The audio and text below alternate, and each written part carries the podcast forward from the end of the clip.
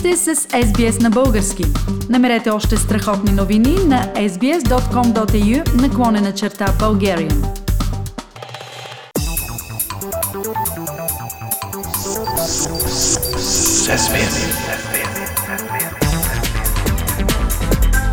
Акценти на седмицата.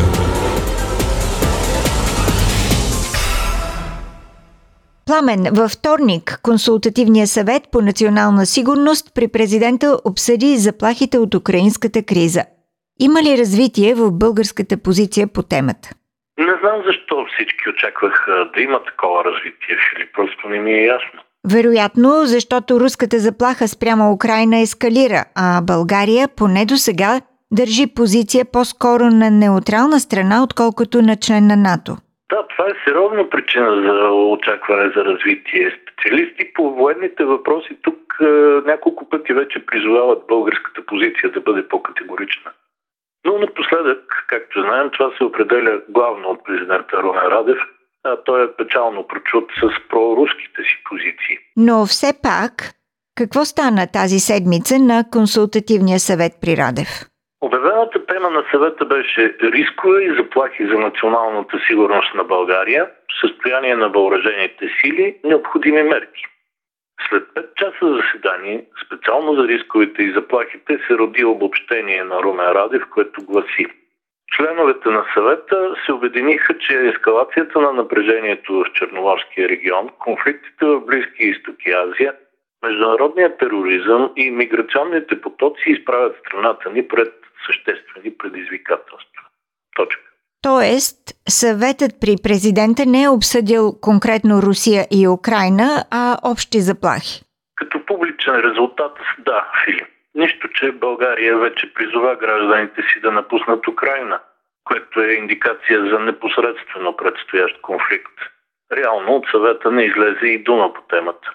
Нито дума не излезе също, че Крим е пълен с ракети насочени и срещу България – или че в най-горещия момент на кризата руският черноморски флот направи учение близо до морската ни граница. Да не говорим, Филип, че ако разровя, ще извадя същия този цитат за заплахите срещу България от поне половината съвети за национална сигурност при Радев, още от първия му мандат.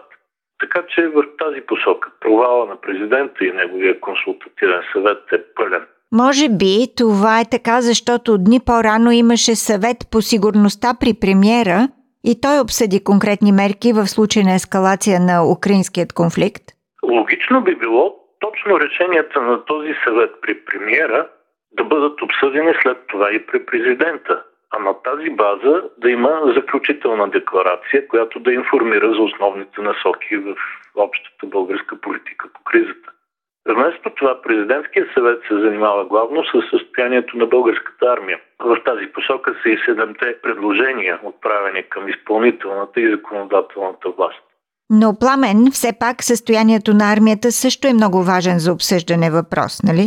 Абсолютно, Фили, но тук има два много важни аспекта в този въпрос. Първо, от 2017 съществува национален план според който разходите за отбрана до 2024 трябва да станат 2% от брутния вътрешен продукт. Това е минималното изискване за всеки член на НАТО. Защо са необходими 8 години това да се случи, на мен не ми е ясно. Особено като си има предвид, че 2% всъщност трябваше да са факт още през 2004 при самото ни влизане в Алианса. Сега в бюджет 2022 са заложени разходи за отбрана 1,73 на 100 от брутния вътрешен продукт. Но тези към милиарди 900 милиона лева, само 200 милиона са предвидени за развитие. Останалите са за заплати, надбавки, социални и текущи разходи. За сравнение, първите 8 самолета F-16, които купихме от Съединените щати, струват близо 3 милиарда лева. Да, такива пари извънредно се гласуват от парламент. Но все пак, за къде сме тръгнали с 200 милиона за развитие годишно? С тях не можем да купим и половин морска фрегата, която искаме, нито достатъчно машини за пехотата, нищо. Само можем да продължим всяка година да даваме тези пари на руснаците, за да ремонтират старите ни мигове. А това са пари на вятъра, защото те така и не са ремонтирани а платената цена е доста по-висока от тази на Польша и Украина, например. Пламен каза, че можем да погледнем темата за състоянието на българската армия от два ъгъла. Първият е какво не е свършено до сега, а кой е вторият?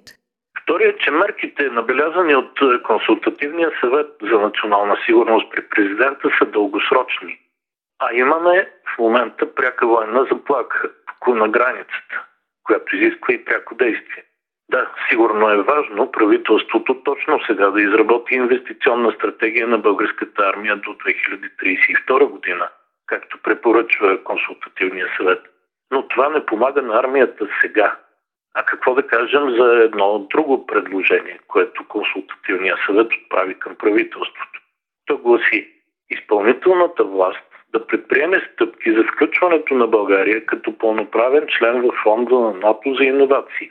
Близо 20 години България е в НАТО, но те първа ние ще се включваме в фонда за иновации. Всъщност, май това е истинската новина от консултативния съвет при президента тази седмица. Но чудно тогава защо се оплакваме. Нямаме пари, нямаме бойни тронове, изоставаме с изграждането на сложните съоръжения на летището в граф Игнатиево, където трябва да посрещнем самолетите F-16. Въпреки това обаче, Филип, по темата Украина тази седмица все пак има най-после и един наистина светъл лъч. И откъде според теб идва този светъл лъч? Дойде от правителството. След като онзи ден Руската дума излезе с провокативна декларация сепаратистите от Донецк и Луганск в Украина да бъдат международно признати, по дипломатически път България получава покана да подкрепи тази инициатива. Но този път българския отговор е дългоочаквания, ясен и категоричен отказ. В него се казва, че всякакви инициативи за признаване на Донецка и Луганска република са неприемливи и ще повишат още повече опасността от ескалация на напрежението. Но не само това. България заявява категорична подкрепа за суверенитета и териториалната цялост на Украина според нейните международно признати граници и осъжда незаконния анекс на Крим от страна на Русия. В българската декларация Кремъл еднозначно се третира като агресор, който безпредседентно ескалира напрежението в Европа до нивата на студената война.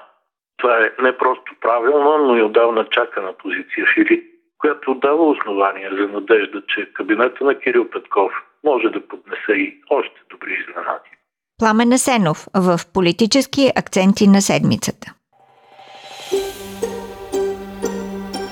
Искате да чуете още истории от нас? Слушайте в Apple Podcast, Google Podcast, Spotify или където и да е.